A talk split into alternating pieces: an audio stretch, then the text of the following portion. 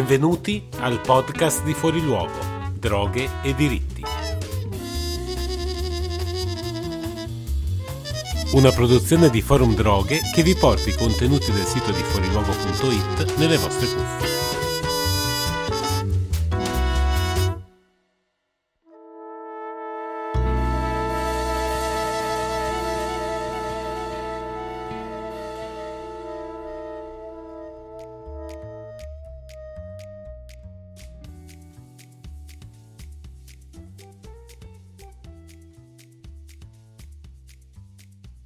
Eccoci giunti al 39 episodio del podcast di Fuori Luogo.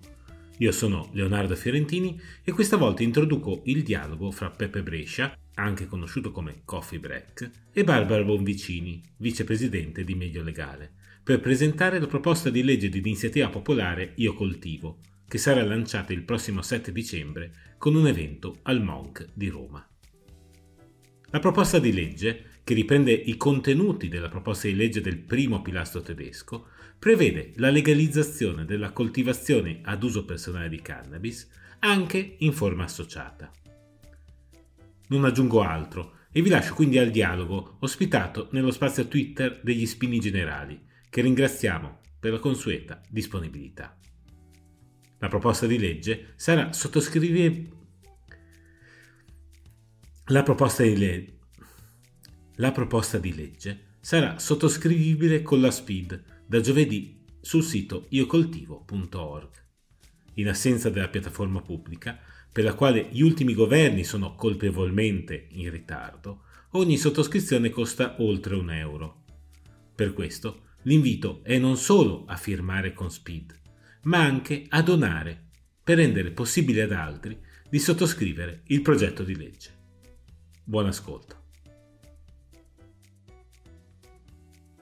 Iniziamo e ringrazio nuovamente Bibi Bonvicini, vicepresidente di Meglio Legale. Questa settimana verrà lanciata la proposta di legge di iniziativa popolare, quindi la, la società civile possiamo dire che ritorna in campo e affido a te l'illustrazione della PDL, mi, mi, limito a una breve suggestione iniziale. Potremmo dire che eh, il, il motto è un po' come in Germania, sì, è così. Innanzitutto grazie Coffi, è sempre bellissimo essere qua e grazie anche a tutti coloro che la domenica pomeriggio decidono di ascoltarci. Mi auguro siate con una bella cioccolata calda in relax, svaccati da qualche parte. Sì, eh, partiamo subito con argomenti che ci piacciono, nel senso che come la Germania non è solo la sintesi, secondo me, di ciò che andiamo a proporre, che è, eh, diciamo così, quello che la Germania ha eh, decretato sia possibile in sede europea. La Germania si è accollata a questo, questa prova del 9 per tutti gli stati membri dell'Unione Europea ed è andata a contrattare appunto in sede EU eh, cosa si può fare allo stato dell'arte con i regolamenti europei e le convenzioni internazionali in vigore. Beh, le risposte che la Germania ha ricevuto sono molto interessanti, nel senso che eh, all'Europa dell'autocoltivazione personale, quella che noi faremmo sul nostro balconcino o, o presso il nostro giardino, non gli interessa. Cioè l'Europa dice questa è una eh, direttiva che gli stati possono tranquillamente decidere di assumere, di prendere, di regolamentare e no, non, non lede le convenzioni internazionali perché appunto riguarda l'uso personale non si tratta di una commercializzazione. Anche la parte dei club e dei social club, quindi nel momento in cui hanno la funzione non di generare un mercato, bensì di mettersi in forma associata per evitare che coloro che non possono coltivare siano discriminati dalla regolamentazione della coltivazione domestica, anche questa cosa l'Europa la permette senza che il governo faccia armi e bagagli, vada a Bruxelles a dire questa cosa la posso fare o non la posso fare. La Germania ci ha già detto che tutto questo è possibile. Quindi in, diciamo che nello spiegarvi il modello tedesco io vi ho, vi ho già dato un pochino le, i punti forti di questa legge, cioè c'è una coltivazione fino a quattro piante ehm, che uno può fare presso la propria abitazione, però quelle persone che non hanno spazio, non hanno voglia, non hanno il pollice verde possono eh, iscriversi, tesserarsi presso dei club che hanno il compito di coltivare, eh, hanno mandato de- da, colo- da, colui o colei che si è iscritto e coltivano per lui o per lei la, la pianta di cannabis, quindi è una sorta di coltivazione per, per uh, interposta persona. E, um, il trasporto che noi garantiamo è di circa 25 grammi, eh, nel senso che se una persona deve recarsi, cacchio ne so, in vacanza, può trasportare eh, appunto pro capite fino a 25 grammi, così non ci sarebbe la questione del ti fermo, hai eh, in macchina, stai andando, fatto salvo ovviamente la questione del, del, della guida in stato alterato di coscienza, che quella ovviamente rimane, così come, come per gli alcolici. Eh, ovviamente presso la propria abitazione si potrà detenere ciò che le piante ehm, daranno come loro frutti e eh, per ritornare un po' alla suggestione di Coffee e per ridargli anche un po' la parola, il come la Germania secondo me è uno slogan molto utile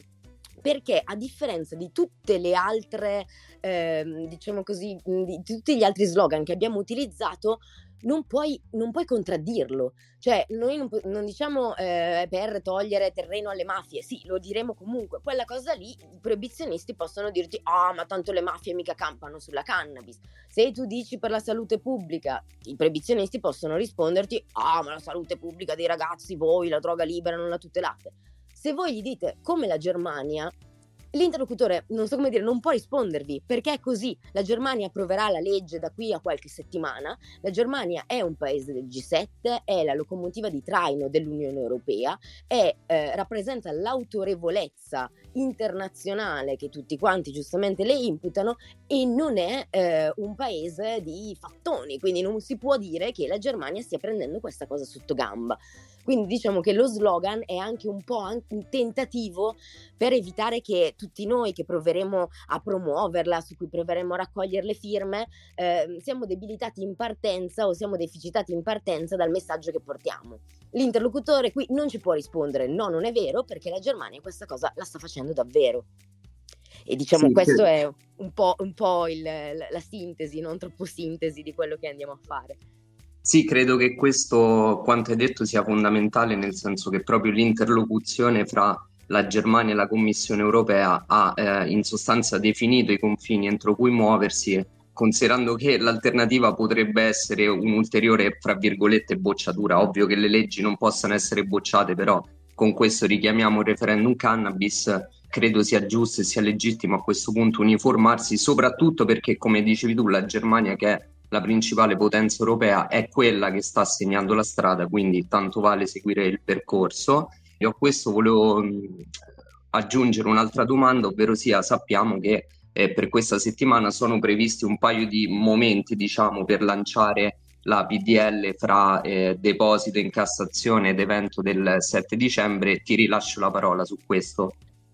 Sì, ehm, esatto, la, prima, diciamo, la mia prima risposta era per, per inquadrare la, la, proposta e come dicevi tu adesso bisogna un attimo guardare lo strumento. Lo strumento come dicevi è un po' meno forte del referendum, però il referendum a queste condizioni non è possibile riproporlo perché costa molto, bisognerà aspettare molto probabilmente la piattaforma governativa che ci permetterebbe di eh, raccogliere le firme gratis, bisogna rivedere il quesito che comunque è stato bocciato, anche se Amato, beh, possiamo vederlo dalle ultime dichiarazioni, non sta dimostrando, eh, diciamo così, di avere una lucidità per cui anche quella bocciatura è, frutto di, una,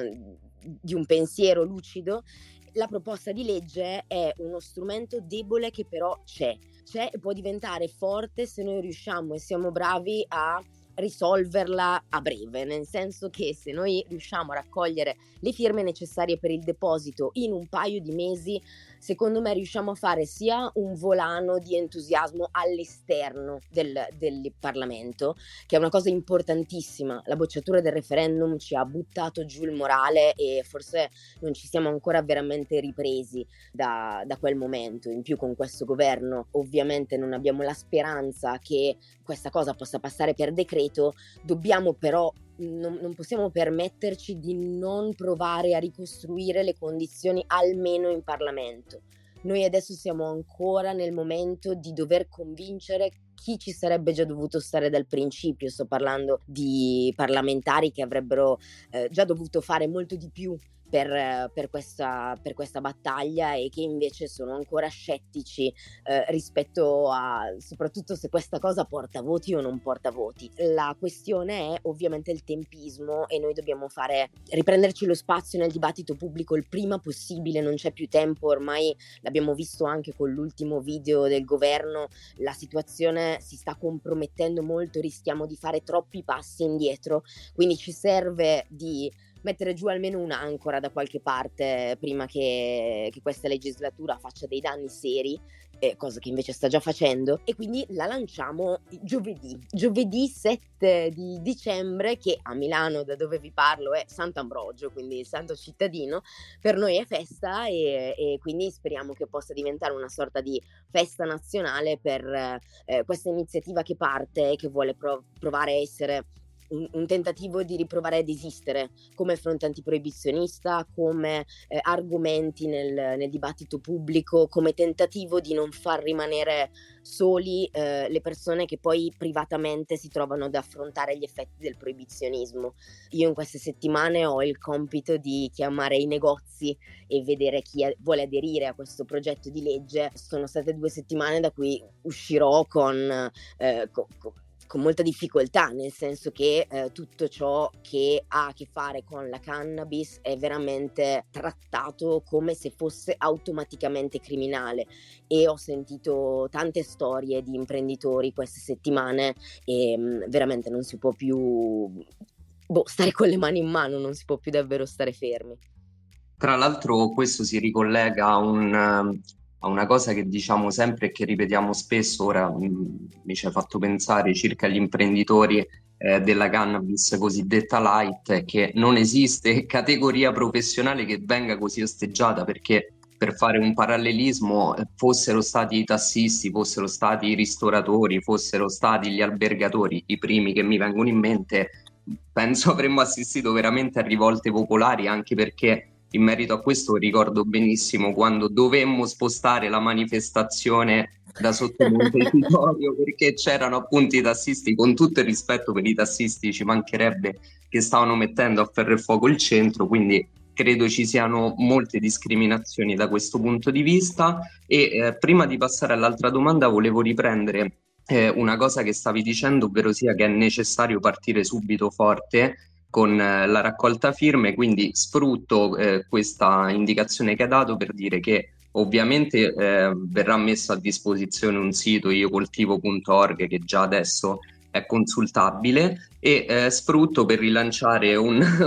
un'iniziativa che avevamo già qui su Twitter all'epoca del, del, referendum cannabis, ovvero sia fate firmare a 10 amici in modo che questi amici facciano firmare a loro volta altri 10 amici e facciamo il prima possibile. e, una, cosa, una, cosa, a cascata, esatto. Sì, sì, sì, cioè veramente il, il sistema piramidale, possiamo chiamarlo così. E, mentre invece parlavi appunto della, dell'iniziativa del 7 e veniamo così alle notizie più calde che sono quelle di cui si sta discutendo nelle ultime ore, discutendo purtroppo non tantissimo perché eh, tolta la copertura del fatto quotidiano e la stampa il resto ha lasciato un po' a desiderare. E comunque venerdì da parte della Questura di Roma è stata emessa una diffida nei confronti di Meglio Legale eh, dall'organizzare appunto il flash mob sotto Montecitorio. A questo punto la domanda banalissima è cos'è successo, cosa sta succedendo e che cosa succederà? Ma cosa è successo? Eh, niente di nuovo. Noi questo tipo di diffide le abbiamo già avute quando eravamo sotto Montecitorio a concludere la disobbedienza, la prima disobbedienza civile io coltivo nel 2020 e quando eravamo sotto Montecitorio con parlamentari che anche loro avevano portato le piante, che è la famosa eh, giornata in cui Matteo Mainardi venne fermato eh, con la sua piantina che appunto in quel caso aveva deciso di portare in piazza. In quel caso l'autorità, appunto la questura, quindi l'autorità pubblica ci aveva impedito di andare in piazza con le piante, questa volta ci ha proprio impedito di andare in piazza, nel senso che a quanto pare sotto Montecitorio non si può più manifestare. Questo è quanto ci ha detto il questore, noi abbiamo il vago sentore che eh, sia assolutamente arbitraria la concessione di Piazza Montecitorio, ci sono state recentemente anche manifestazioni che hanno visto appunto la partecipazione delle lobby che citavi prima, eh, Coffi, eh, e che non hanno avuto nessun problema a manifestare, anzi ad arrecare danno poi alla città. Noi abbiamo mandato un'autorizzazione, ragazzi, che eh, se ci pensate fa veramente ridere, abbiamo chiesto la, l'autorizzazione per 20 persone, perché ovviamente alle 11 di giovedì 7 dicembre contiamo di essere poche persone, ma non era neanche il punto di essere tanti, il punto era di fare una manifestazione simbolica in cui avvertivamo o avremmo avvertito il Parlamento che questa campagna di raccolta firme su un'iniziativa popolare stava avendo l'avvio, il suo avvio. Tra l'altro è un'interlocuzione che noi abbiamo avuto anche queste settimane con il Parlamento perché eh, tu lo sai bene, forse altri no, il tentativo della diciamo inaugurazione del lancio che faremo al Monk il 7 di dicembre tramite un evento a cui parteciperanno eh, attori, eh, imprenditori, eh, antiproibizionisti e tanta gente anche, avevamo, avevamo cercato di invitare tantissime persone contrarie alla legalizzazione discussione proprio per provare a, a, creare un dibattito. Ovviamente siamo stati gostati da tutti e quindi l'interlocuzione ce ce la saremmo andati a cercare eh, sotto Montecitorio. È una cosa che noi non possiamo fare per questa diffida. Saremmo accusati della violazione dell'articolo 650 del codice penale che prevede eh, appunto una violazione non os- nel non osservare un provvedimento legalmente dato dall'autorità per ragioni, attenzione bene, di giustizia e sicurezza. Io non so la nostra manifestazione di quale di queste due sarebbe stata lesiva. Fatto sta che se dobbiamo considerarci anche un po' disobbedienti in quello che facciamo, questa, questa, previsione dell'autorità è assolutamente antidemocratica e quindi stiamo cercando delle sponde parlamentari che ci permettano di provare ad esercitare non solo eh, il nostro diritto a manifestare qualsiasi luogo, a meno che davvero non ci sia davvero un problema di ordine pubblico, ma in questo caso vi assicuro non c'è. Saremmo stati con dei cartelli in una maniera assolutamente non violenta e pacifica davanti, davanti al Palazzo Montecitorio e quindi il tentativo sarà comunque di fare eh, un'incursione per denunciare anche questa eh, violazione della possibilità ai cittadini di manifestare nei luoghi che sono luoghi pubblici e soprattutto sono i luoghi del potere. Io a questo aggiungo semplicemente che eh, questo provvedimento che formalmente vieta la, il, i flash mob, i sit-in e comunque le riunioni di fronte a Montecitorio è un dispositivo prefettizio che vige da almeno un paio d'anni e se, se, andiamo a vedere l'elenco un paio d'anni fa il, il, prefetto di Roma rispondeva al nome di Matteo Piantedosi con questo penso. Il nostrissimo quindi sappiamo anche da, da dove arriva diciamo l'indicazione politica